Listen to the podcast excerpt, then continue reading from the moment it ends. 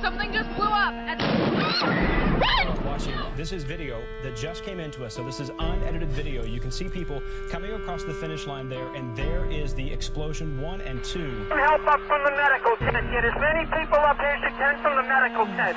It's just absolutely heartbreaking to see this. This is video again just coming in. You see the marathon uh, officials there reacting and getting those fences back so people can get. There's multiple people down here, okay? I don't know what the cause is. Stand by. people gravely injured with missing limbs, bloody heads. a friend of ours was like, all right, we got to get in the street. So when we huddled up and that was going to be our plan, and we just didn't make it. Boston and Fairfield, clear everybody out of there. Use caution. There, be, there might be possible additional devices. Once again, all officers monitoring. Use caution.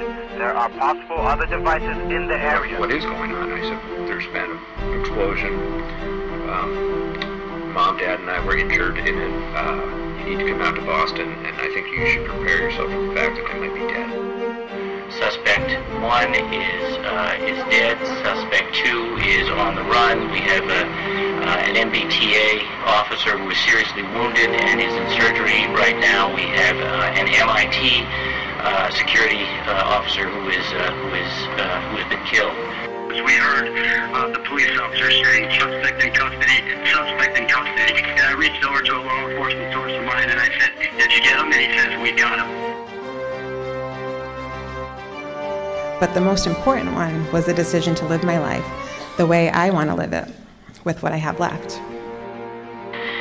Let April 15th be a day when we all work together to make this world a better place.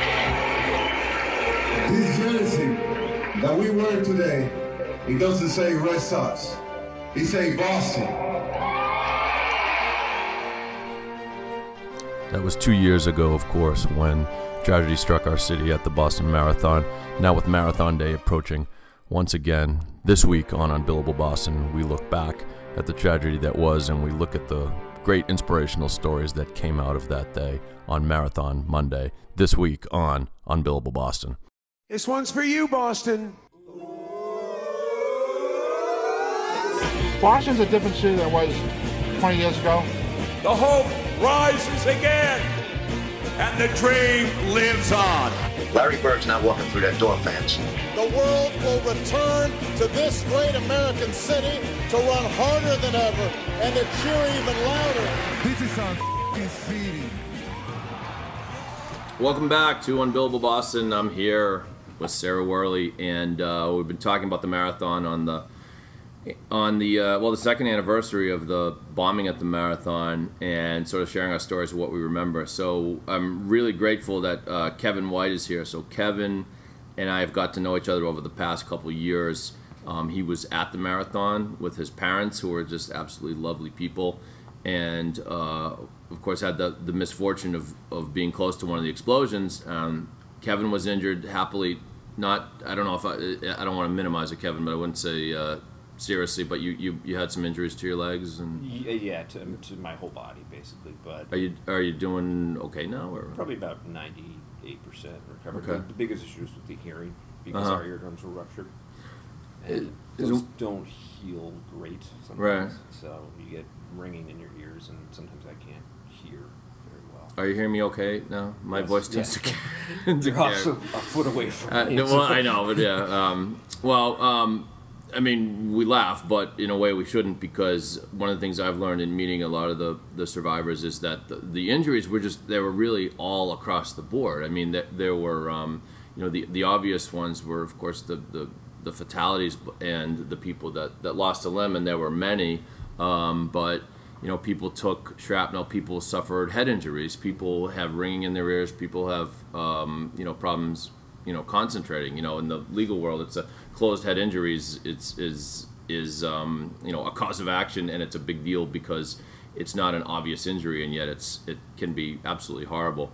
So Kevin is one of the examples of the people who has uh, taken this horrible event and, and turned it around um, for something positive. And um, so a year ago, you ran the marathon, right? Yep. And tell and, and was that in in uh, to raise money for your family and getting along, or Uh, it was actually to raise money for a charity that helped out helped out our family um, Mhm. that specialized. It's called the Greg Hill Foundation. It's specialized in giving immediate assistance to people who have had catastrophic problems, like their house burns down or bad car accidents, where they still have to pay the bills. Mhm. And this, they are able to write a quick check for, you know, several thousand dollars just to keep people afloat. And so they visit us and all the other amputees and survivors in the hospital, and without even asking any questions, said, "Here's a check from us. There's no strings attached. Right. We just want to let you know." Um, and you're running again again this year, Yes, just sir. to continue the punishment. Yeah. Um, this will and probably be the last year. Do you think so? I think Okay. so. I think I might scale back to shorter durations. and um, same charity or, or different Um, charities? Actually, for Boston Medical Center. Uh, Okay. That was a hospital my mother and I were taken to, um, and they provided just uh, uncanny support. Mhm. That's what they do is they, they help people sometimes who can't help themselves. Mhm. So they have a team, and uh, I get a bid number through BAA, and they said, we'd love to have you run with us and train with us. And so I said, I can't turn you down because you guys were there for me, so definitely see what I can do Mhm. for them. But it's this is, has been a tough winter to train in. Yeah. So I've uh, I've, I've gotten to know uh, your folks who are just salt of the earth people, and um, so uh, your dad lost a leg that day, and your mom had some injuries as well, although not as severe. My mom and I had basically exactly Similar? the same injuries. Uh-huh. Um, it, it came down really to a matter of feet and inches of where the three of us were standing. Uh, my father obviously took the brunt of it, um, but outside of his leg, he didn't really have a scratch on him. Mhm. But we were directly behind him by a couple inches, and we were hit from head to toe. Yeah. And then uh, the person that was about two feet behind me didn't get touched at all. Mhm. And the woman who was about three feet to the left, she lost her leg as well too. Mm. And the people that were in front of my father uh, passed away, or one of them did. One of them did. Do you remember everything from that day, or there's some things that are just you, you can't even remember? I remember almost everything except for about an hour gap when I was transferred from the first hospital to the second, or when I left the first hospital to go to the second. Um, I had had a concussion from the blast, and one of the side effects from the blast itself was everything started to swell. Mhm. And as I was going, a friend of mine drove me to Boston Medical Center to, to find my mom, and my brain had started to swell. So I had a seizure, and I fell backwards and knocked myself out unconscious.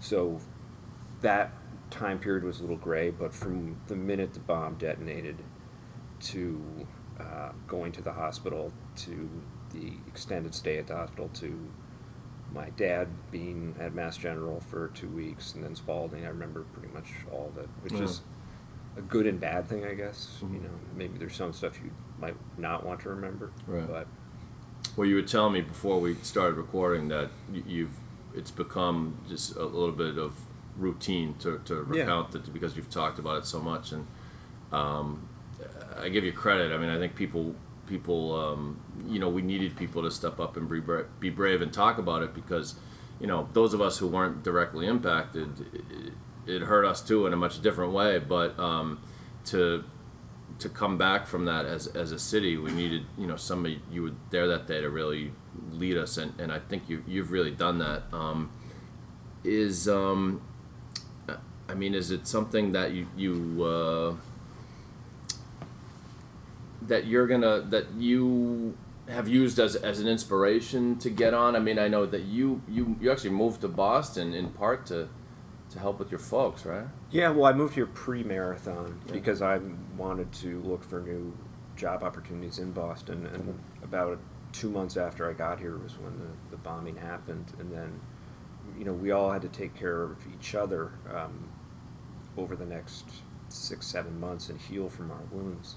Um, but in terms of inspiration, I think I get more inspired by when I see the other people that were impacted, the other amputees, because in watching my dad learn how to walk again, I see how difficult that is. Yeah. And um, the margin of error is very small in terms of you have to learn how to use a new leg and trust it, and you know you can fall, and he does sometimes. Yeah. But to see some of the other amputees um, that if you didn't know they had lost a leg you, and saw them walking around, you, you wouldn't even realize it Right. because they have decided um, not to kind of sit at home and feel pity for themselves. They, they've kind of taken it on themselves, and I think a lot of that fed off the way the city responded too, where um, you know they use the Boston Strong motto, Mhm. but I think you know it, became very personal for people, and they didn't they didn't want to feel like victims, Right. and that's why they don't call they call themselves survivors. Yeah. So Yeah, a couple of people I know, I, I, I just make sure never to say victim. some people because- get very adamant about it. Oh yeah, no, there are a couple people, a couple of people I work with that would smack me if I said it. I've gotten, I've gotten into the habit, I think, in the, in the right way. Um, And there was a good support group because everyone kept in touch. So if someone was down or having issues with their leg, there was you know 16 other people that were there to to give them advice or say you know I've had that same issue. You're not alone. and so you've gotten to know. I know your folks have gotten to know a lot of these people. You've gotten to know some of these people as well. It's, it's, it's so it's like a sort of fraternity, almost kind of a, a collegial fraternity kind Oh, of. I, my father calls it the worst fraternity in the world ever to join. The um, fraternity you never wanted to join, yeah. No, but, but but it is, and it, you know, one of the things I noticed is the a lot of the other survivors are people I never would have met in my entire life because our paths never would have crossed. But you know, because we come from different professions, different uh, towns, but getting to know all of them, you know, they become friends in a lot of ways because you know we can share stories that some people might not understand about our experiences and about some of like the doctors we've met and some of the treatments and it, it it's a good outlet because you know my friends are always there for me but sometimes they're not going to really understand what you know the impact was to us so yeah we, we keep in touch There have been um, some arranged uh, trips, right? yeah there was a trip to france Did you go on that one? i did not Your, your folks went on that one. yeah i, I wasn't sure if i could uh, be on a boat with them for two weeks Fair enough. This is all private, by the way. There's no way this gets broadcast. Well, oh you- no no they, got they'll they'll hear this They'll hear it eventually, even though you told me your dad doesn't know what a podcast is. So. Uh, my, mom, my mom will show up. yeah. She she does. I talked to her, and she there she listens to a couple podcasts. So um, Um, you know, I, th- I thought it was a good trip for them to get away. And Sure. I had some stuff going on in, in Boston that I had to kind of get settled. Mhm. And it just it, it made sense for us to just kind of have some, some space at that point in time.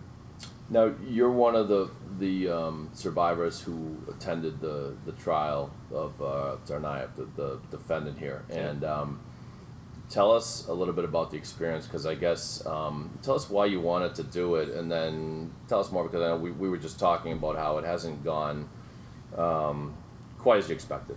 Sure, I was actually thinking about this a lot on the way over because I know we had we had talked about it. Um, I guess my motivation for going was, you know, to, to try to get some sense of closure and to understand the whole process. It's so I think a lot of the uh, survivors went just to actually physically put their eyes on him to. You know, because you expect when they lead him out of the door in the side of the courtroom that this monster is going to come out Right. and then this hippie looking kid comes out and it's it's just it's kind of disorienting in some ways um, but you know my experience with the trial so far was the first two days were extremely difficult because it was reopening old wounds. We were seeing images and videos that we had never seen before that included pictures of us um, and videos uh, of people getting that we have become friends with getting severely injured. Um, and the thing that I kind of took away from it about a week later, because on the Thursday, the, the first Thursday of the trial, um, I was actually going out to visit my parents afterwards, and we all drove out to central Massachusetts, and everyone was kind of numb and couldn't speak to one another. And, it, you know, it hit me really hard, and I, I guess what really got me was the survivors who were testifying we, that we had gotten to know um, as friends, but we knew them through you know shared experiences with doctors or what town they were in or their spouse or um, you know what prosthetic they were using, and so it was kind of it was kind of a, a, a friendship that was not too personal, but then some of the survivors got up and actually told the story of how what they were feeling that day and the moment that everything happened And it, it kind of moved it for me to a different level when I would see someone up on the stand who I had joked with and gone to charity stuff, and to hear her say, I didn't want my mother to know I died on Boylston Street. And that was kind of jarring because it it took a, a, different face to it. Um, and there was a, another family, um, a mother and daughter, who were injured as well too, and were separated. And that's what happened to my parents is we all were separated. And the daughter spoke about not knowing if she'd ever see her mother and her father again. And to me, that really kind of resonated because I almost wanted to stand up in the courtroom and be like, I know exactly how you feel. And like no one else, like with my friends, they wouldn't quite get that, but she completely got it.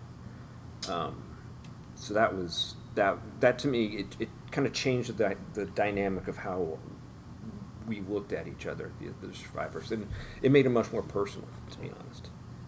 When you um, got separated from your parents, yep. was it was it pretty soon thereafter that you figured out where everyone was? No, no. No. Oh, so so after the the blast, we, we were put into three different ambulances to three different hospitals. Oh my god! So um, you so you didn't know the extent of their injuries at that point? I could see my father on the ground. I could tell he was very badly injured, and I could see the people around me. I could hear them. I could hear the screams. That was the thing that resonates in my mind, and I, I could tell that people were badly injured. When I got to the tent at Copley, and they were checking me out, um, I remember asking one of the attendants there, I said, "What happened? Did a transformer blow?" And which I know yeah, you yeah, mentioned too. Yeah. And he goes, "No, it was a bomb." And I looked at him. I said, "Was anyone killed?" And he wouldn't answer my question. He just kind of looked, and I, in my head, I'm like, "That means that someone was." And I assumed it, it, it was a good possibility it was one of my parents.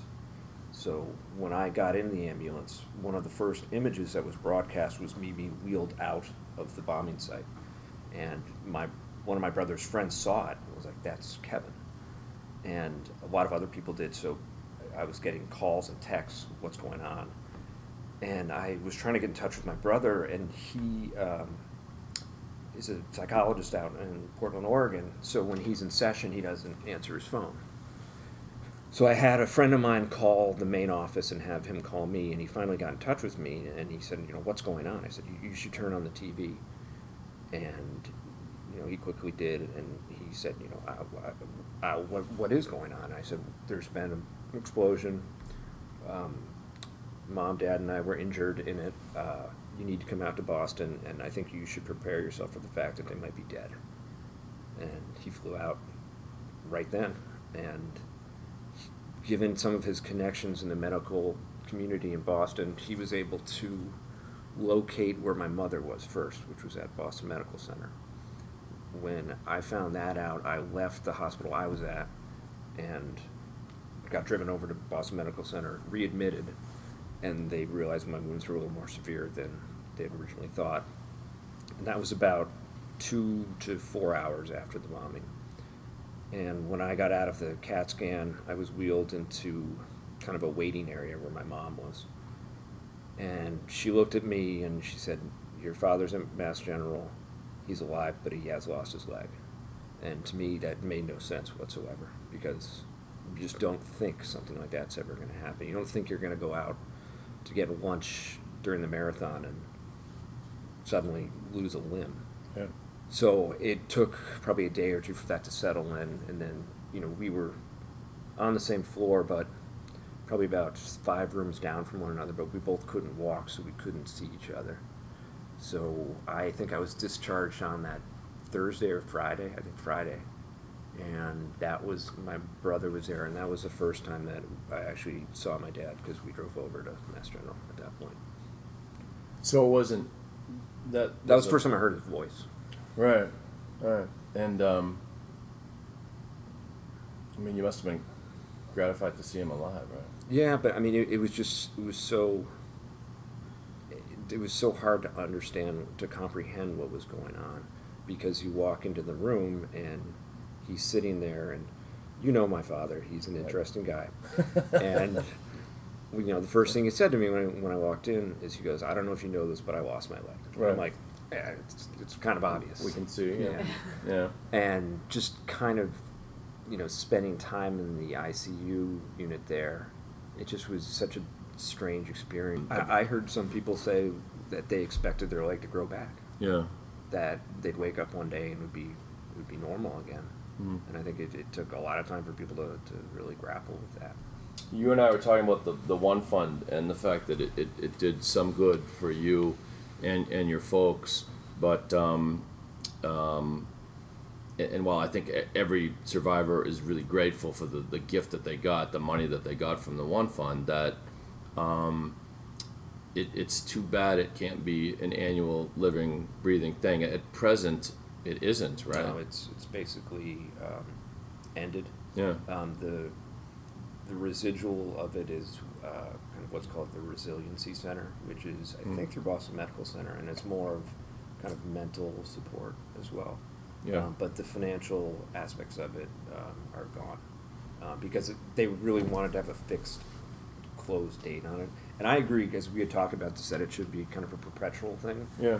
But um, I think there was a lot of kind of politics to it where they wanted to get the money out the door as fast as they could, uh, as equally distributed as possible, and to, to Um, um, we don't want to keep you forever, Kevin, No, but but that but that, that but thank thanks so much for coming. So, will, will you? Um, are you going to go back to the trial, or do you think you've you've kind of had enough of that? I was actually planning on going Monday, but I've heard the testimony Monday is going to be brutal. Yeah. Um, so I don't think I'll go back. I'd like to s- try to understand what the defense is actually going to present. Yeah. And uh, what their case is going to be like, because at this point they've conceded, so they're just trying to keep him from uh, death, basically. You you you think they've conceded to the actions that he did the actions? That was the although- first thing that she Yeah. said in her opening statements was he did it. Okay. So there's been a lot of kind of angst about if she if they admitted it right off the bat, why why is this being drug out? so Why would- long? yeah, yeah, yeah. wh- You know, why are we coming in? But you know, I think in, uh, obviously I'm in a room full of attorneys that so Well, I, don't practice law anymore, and, and neither does Sarah in a technical sense, I guess. So, but That's true, but Kevin, I wanted to ask you, as a uh, recovering trial attorney, I mean, um, you know, we we all talk to one another, Yep. so we think we know everything, but day to day as the trial has unfolded, I mean, first of all, I've been really impressed with the methodical way in which the prosecution has laid out the timeline, has laid out the events, um, and a lot of it was really a surprise to me. And it seems there there's been a fair amount of information that had not been released to the public. Is that Uh, how there's- you felt? There's a lot of information that wasn't released to the public. Um, they had given us kind of a, a prep uh, about a month before the trial started about what their timeline was going to be, and they said they basically said there's going to be a they, they have something like ten thousand pieces of evidence, and if you think about it on Boylston Street, there's cameras everywhere, Nice. and also at the finish line, when people most people at the finish line are waiting to see someone cross, so they're all doing this. all holding their, their smartphones up Yeah. and, Yeah. and recording. Yep. Right. So they they said that there's going to be a lot more information that'll come out that you you've never heard Wow. before, and I think some of it is uh, is under seal, so it will never come out. Um, but some some of it has slowly. So tell us, if people want to contribute to, to your efforts running this year, how can they do that? Um, well, it's actually Kevin is frantically checking his phone right now Well, to because- get the correct information. it's it's difficult because it's it's not like there's a very simple website for it. You'd think they would do that since But they want you people could- to give, right? So it, it's a it's a CrowdRise um, website, and you just have to search for Boston Medical Center 2015, and a whole page will pull up with all the runners. I think there's about 78. Um, I'm probably the the last, so you have to scroll through a couple of pages. Okay. I actually just set up my page last night, so I'm a little behind on everything. All right. Um, I I have the flexibility with um, most charities, with all charities, uh, you have to raise five thousand dollars Mhm. per person to run. To run, Um, yeah. But because I get my number through the BAA, I'm kind of exempt from that. But I still want to raise money for them. Right. It just the last couple of months have been a little hectic, and I'm not the, the best at setting up websites. th- this is what we're here for, Kevin. We're gonna we're, we're gonna pump it up right now. So no, so I, I finished so, it. This, I actually finished it this morning because I knew I was coming here today. Good, thank There you goodness. Yeah. Perfect. Um, so um, at worst, they can they can Google Boston Medical Center 2005 2015 marathon, 2015 marathon. marathon, and it'll come up. And it's a you say crowd Crowd- crowd, Crowd rise? Rise, yep. That's the that's the That's uh, the forum for that hosts this that, hosts the- that, that makes it able for people to get money. Okay, so um, oh, it's a crowd rise site, Boston Medical Center 2015 marathon, and make sure to go to Kevin White's page and uh, donate in honor of, of Kevin running again. This might be the last year he runs, so you know, No. let, you know let's do it. Let's do it this No year. way. Come Yeah, on. but thank you. Last time I run a marathon. But uh, uh, Kevin, so we've been doing this podcast not forever, but for a few months now, and um, I mean, I, I hope this doesn't sound like uh, pandering or whatever, but the bravery, Kevin, of you um, being willing to, to tell us about you know what happened that day and what has happened since. Um, we appreciate it. I appreciate being do. here. Anyway, I hope you enjoyed. So, uh, thanks for joining us, Kevin. Please join us again on Unbillable Boston. Check out all past episodes on unbillableboston.com, and we will see you next time. This is Nancy Cremins from Gesmer Updegrove, and you're listening to Unbillable Boston. How'd you do? Hi, this is your host, David Yas. I'm over at Morgan Stanley where I do financial planning and special needs planning.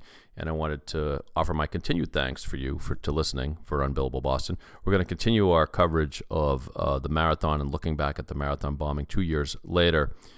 Um, what you're going to hear next is a conversation between myself and Sarah Worley and Julia Huston, who's the president of the Boston Bar Association.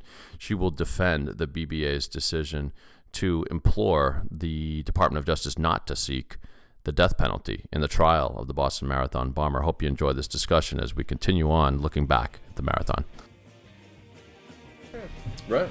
Um, so Julia doesn't have a ton of time, so but we did want to get to one other thing, and that is um, the BBA sent a letter to the Department of Justice uh, urging them not to seek the death penalty in the in the case of uh, Tsarnaev, the, the the Boston Marathon bomber. And I say this sort of parenthetically because it's it's obviously the biggest case that's uh, going on. I guess apologies to all the people working on the Aaron Hernandez case, but um, so you know, as we speak, he's still on trial.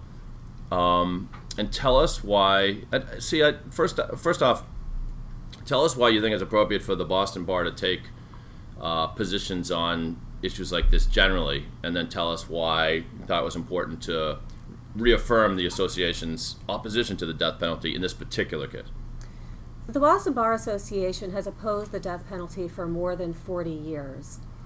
We had never uh, before considered the application of the death penalty in federal cases in non death penalty states such as Massachusetts. That's a new issue.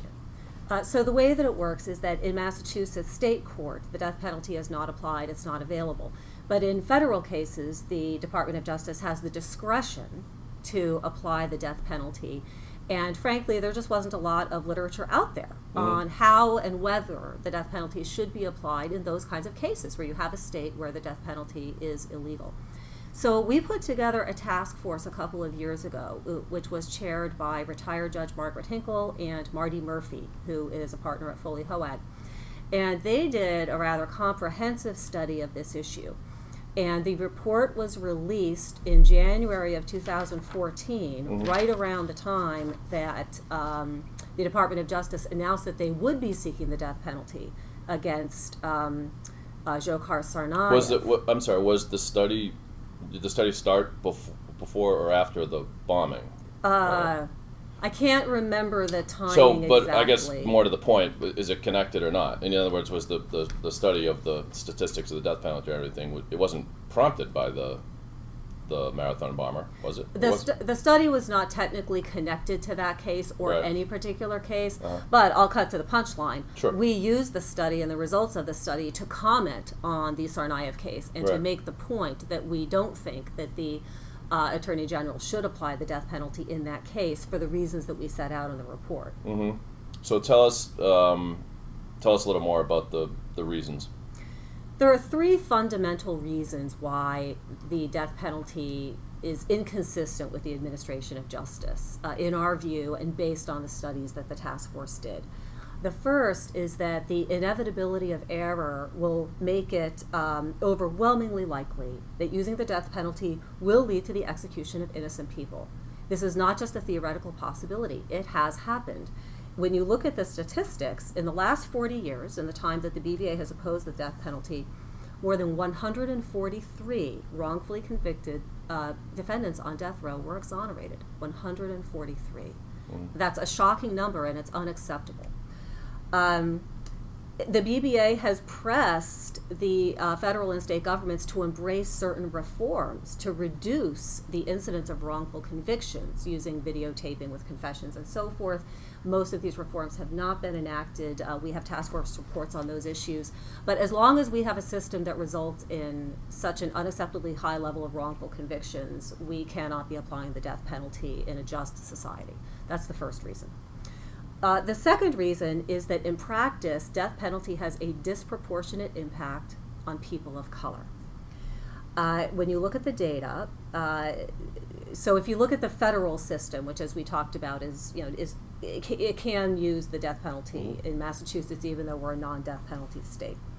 So since 1988, uh, of the 492 defendants against whom the federal government has sought the death penalty, 74% of them were members of minority groups. Right. Okay? Uh, and then when you look at it from a different direction, the death penalty is sought significantly more often in cases where the victim is white at 37% than in cases where the victim is African American or Hispanic, which is 21%. And you can talk all day about the reasons for those disparities, but the fact is that they exist, and we think that that is a problem and it's a reason not to apply the death penalty. Mm-hmm. It suggests that there is an unfairness uh, that uh, makes it, um, you know, that is prejudicing uh, people of color. And your, your, third reason, if I'm not mistaken, has to do with the cost of the process, right? That's right. It's the cost is eight times higher to seek to put somebody to death uh, rather than to seek to put them in prison with no possibility of parole. These cases are very expensive. Um, because of the appeal process and the, they fight while they're on death row, they're fighting and, exi- and you know using all kinds of court resources, right? In part, uh, the cases are more complex when the death penalty is involved, uh, and on average, there are 16 years of appeals in death penalty cases. So people seem to have this idea that the death penalty is swift and sure, and as you can see here, it's not swift and it's not sure. Uh, and even when the death penalty is applied, only a fraction of the people are actually executed. And so, uh, and we're not saying execute more of those people. I mean, we think the death penalty is uh, is wrong and, and should be abrogated altogether. But you know, going back to the big picture, when you look at these systemic problems with the death penalty, we believe that it is inconsistent with the administration of justice, even if in a particular case you might not have these concerns. Even if you're sure in a particular case that the person committed the crime or the person is being treated differently because he or she is a member of a minority group, uh, our view is that we need to focus as lawyers on the systemic problems with this. We don't want to align ourselves with a system that is fundamentally unfair, which results in the execution of innocent people and which treats racial and ethnic minorities unfairly. We don't want to do it. And I, I, think I heard you say something at one point about the, the healing process. So this was, needless to say, a profound tragedy for the city. Tell me why you think um, avoiding the, the death penalty helps the city heal.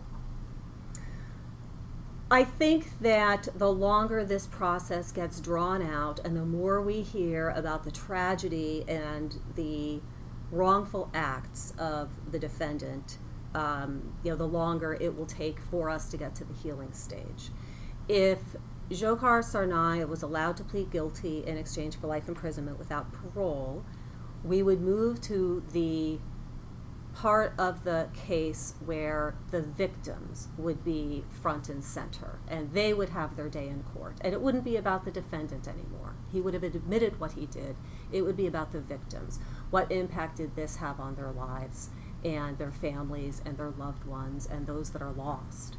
And that would go into the determination as to, um, uh, you know, how he is treated thereafter. Mm-hmm. Uh, but I don't think that having a long drawn out trial of the um, you know the acts of violence uh, is particularly helpful in facilitating the healing process, and that could have been avoided by allowing the defendant to elect uh, life imprisonment as a penalty in exchange for pleading guilty.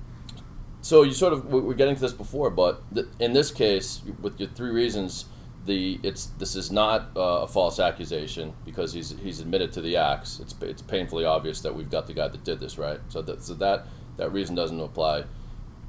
He isn't being uh, unfairly singled out because of his, his ethnicity, is he? I can't say what I, I can't speak to that issue. I don't have enough information about the particular case.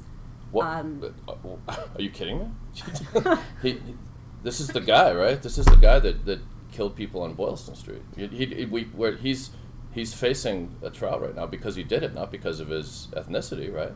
Well, so the prosecution is putting on its case right now, and we have not heard from the defense side yet. So I want to be respectful of the fact that every case does have both sides.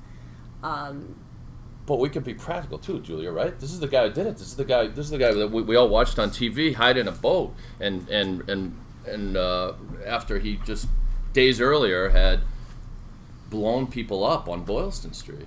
Uh, but, but I guess what I'm getting at is that, that this we've we've got the guy here, and so the first two reasons don't apply. Now you said the, that it's important for the BBA to, to stand against the death penalty, even in cases where not all those reasons apply, right? But, I think but that's in, the point. But in this case, only the, the third one applies, and that's the cost. And I suppose that that's a that's a uh, a factor here, right? Well, we take the position that the death penalty is always unjust, even if those particular factors do not apply in any particular case. The death penalty itself is inconsistent with the administration of justice. Mm. And just because the injustices may fall on some people but not other people, or may fall on some people harder than other people, does not mean that you should continue to apply the death penalty. It is a fundamentally flawed system. Even if it is, why bring it up in this case though? Because the the, the BBA actively sent a letter to the DOJ in this case, right? We did. Yeah. So, um, and not for the Gary Lee Sampson case, and I suppose you could have, right? As far as I know, we did not send one in that case. Right. So, um, and yet in this case, the first the first two reasons don't apply, and the first two reasons to me are the most critical ones. I mean, the, uh, and and I'll, I'll take your presumption that the death penalty is is fundamentally flawed, even if it you could argue even if it kills one or two innocent people, you know, over the course of whatever, that's horrible. You know, that's so you know better to put the person in prison, and the fact that it it uh, disproportionately treats um, minorities, you know, uh, unfairly. More minorities are being put to death. That that's also a horrible notion. But not in this case. Not in this case. And you've got and and I'm just curious to know how, why you picked this case to get up on a platform, and talk about how the death penalty is wrong when you've got a, a, guy one, one of the biggest tragedies in the history of the city. You've got people with their legs blown off. That are still trying to make sense of it. Was this really the right time to say by the way this guy certainly don't want to put him to death even though he did it even though uh, he's not being singled out because he's, an ethnic, he's a minority the reason that we weighed in on this issue when we did is that we have a new attorney general who is in the process of being confirmed, although right. I guess there have been some delays there. But we expect that Loretta Lynch is going to be the new attorney general. Mm-hmm. We are hopeful that she will bring a different perspective uh, and a fresh view on this issue. Uh, we released our letter asking the Department of Justice to reconsider this issue um, you know, because of the changing leadership, uh, as I just described, uh, and also because the government had an opportunity to change course before the trial started and to make the plea offer that would have allowed the defendant to avoid the death penalty. Right. It would have been a good time to do that, mm-hmm. and it would have spared Boston a lot of, um, uh, you know, a lot of you know money and emotion and trauma you know associated with going forward with the trial Uh, the government chose not to do that, and the trial is underway. And a lot, a lot of that emotion, I take it, is is uh, that of the survivors of the bombing, right? Yes. So tell me, do you think that do you think that the survivors are going to better heal and get on from this if the if prosecutors decide not to seek the death penalty? I think that that is a very individual decision, and we have to be respectful of the emotions of the people who are most directly affected by the tragedy.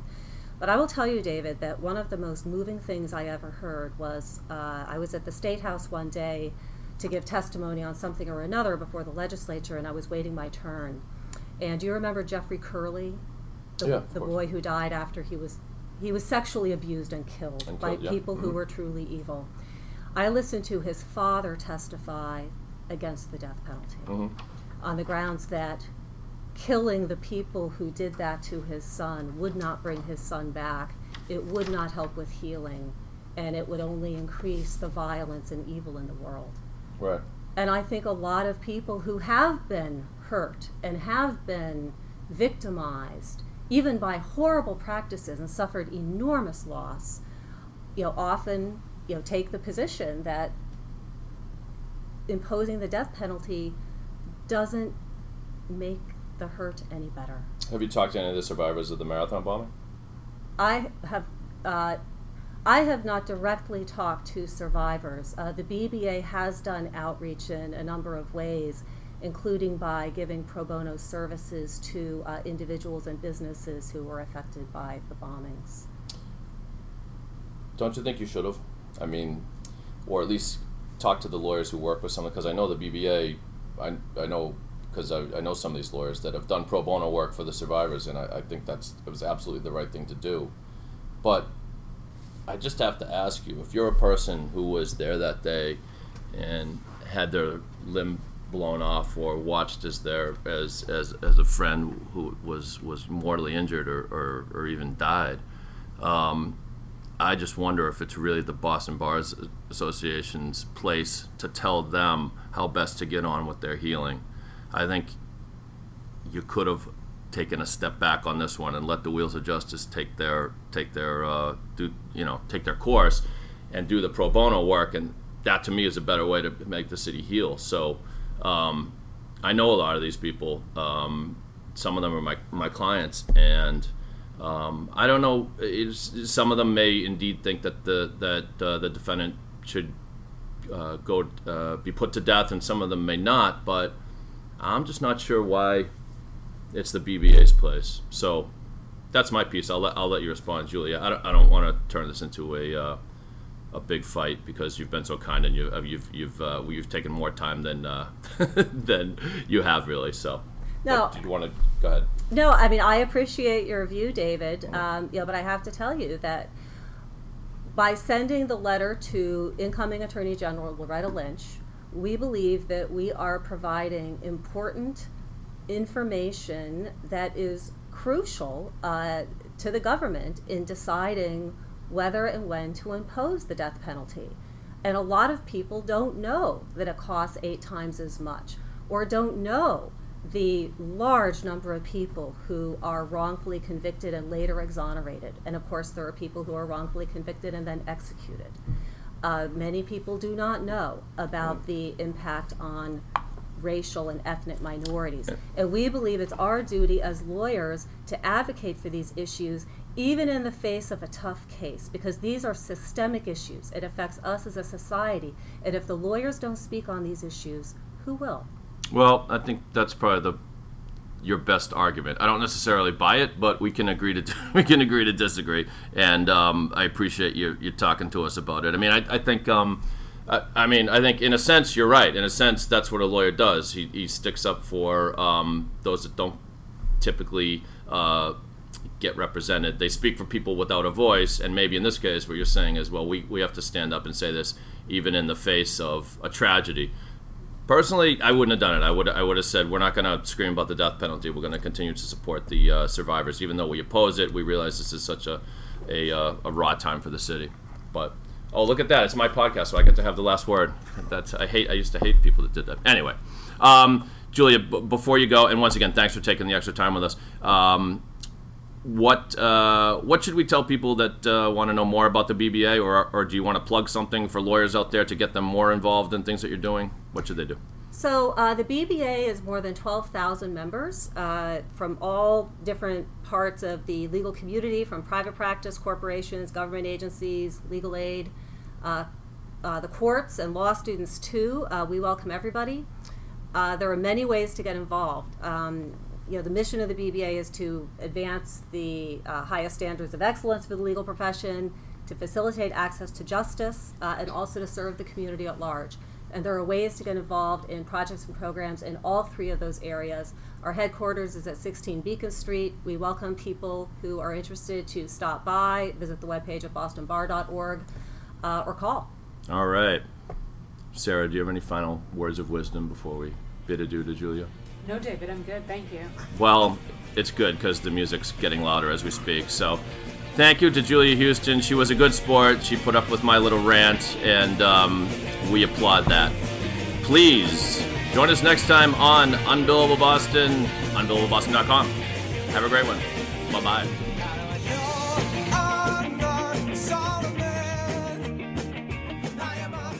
And a longer, more substantive interview with Boston Bar Association President Julia Huston will be featured in a future episode of Unbillable Boston. So check that out. We just wanted to get in that topic, the marathon topic, and have uh, Julia talk a little bit about the trial. Rounding out our uh, look back at the marathon bombing two years ago, we have a conversation coming up with Heather Abbott. You may know Heather. She is um, a very brave woman who uh, lost the lower part of her leg in the marathon bombing since then has become a motivational speaker and she's launched a new foundation which you may have heard on last episode of unbillable boston but we have uh, some final thoughts from heather coming up next and we thank you for listening. Check out all past episodes at unbillableboston.com or if you forget that just remember thebostonpodcast.com this is david yas my thanks to my co-hosts sarah worley and max proman because they're so awesome. See you next time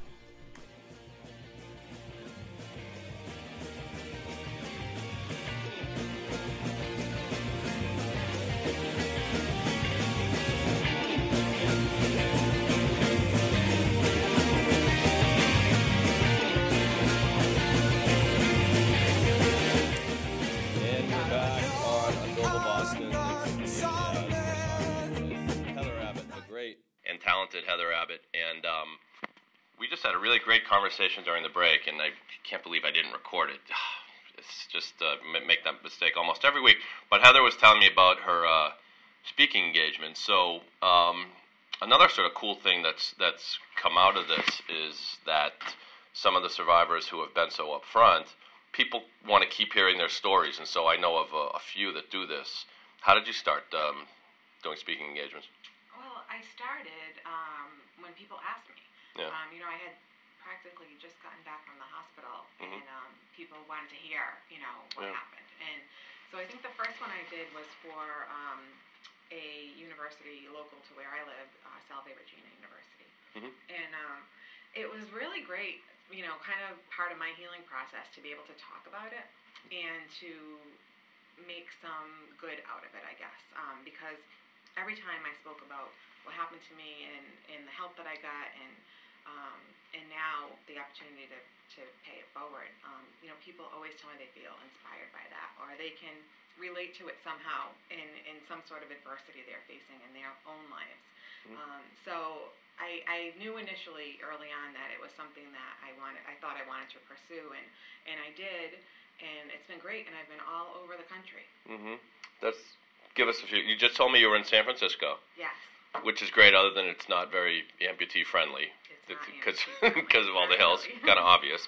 Um, where else have you been? Um, I've been to all over the East Coast. I'm off to Houston at the end of the month. Um, Detroit. Good. Do us a favor and revitalize it. Detroit could use a little inspiration, right? Yeah. Um, and I've got uh, three commencement speeches coming up this this spring. Mm-hmm. Um, if people want to book you, what should they do? Um, they could um, work through my agent at the American Program. Oh, she's got an agent. This is how big a shot she is. um, I'm sorry, your agent's where? At the American Program Bureau. Okay, and is there a website for that, or Um, They- they can Google it? Amer- one more time, American American Program Bureau. Program Bureau. They need a snappier name, but that's okay. Th- that's a local company uh, you just mentioned to me yeah, before. they're out of Newton. They're out of Newton, okay. And like I, you know, I went on there and was poking around. I saw your profile, and they've got some some big names on there. Um, so, and uh, none bigger than you, though, of course. I mean, come on. So, do you enjoy doing that? I really do. Yeah, it's great. Um, I do a lot here in Boston, and um, oftentimes I'll uh, run into people um, who were at the marathon that day or knew someone that was there, and um, you know always want to talk about that experience. Um, and, and you know, I think they were such a big part of rebuilding the city afterwards that it's nice to be able to, you know, to spend some time with them and tell them about my story. I saw the recording of your speech at uh, Bridgewater State. Yeah. Is that right? Do you, have you, uh, Yes, it was. Uh, it or was, is it Stonehill College? No. It was Bridgewater- Bridgewater, Bridgewater State, State. in Virginia.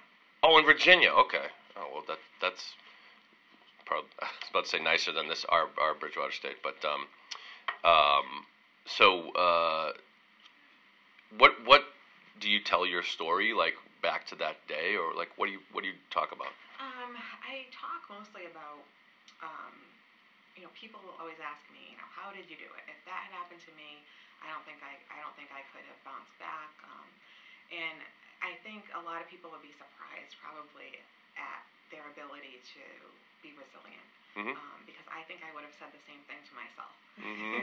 Yeah. Um, Right. So I kind of explain to people, you know, when I, people ask me that question, I think, well, how did I do it? You know, and when I look back at that, um, I I can point to certain steps and, and um, processes that I went through that really helped me um, get back on my feet, so to speak. Yeah. in every way. Uh, And that's it for the podcast this week. Thanks for joining us on Unbillable Boston. We'll see you next week. All past episodes, unbillableboston.com or thebostonpodcast.com. Give us a review, give us a like, subscribe to us on SoundCloud when you click through, and we will see you next week.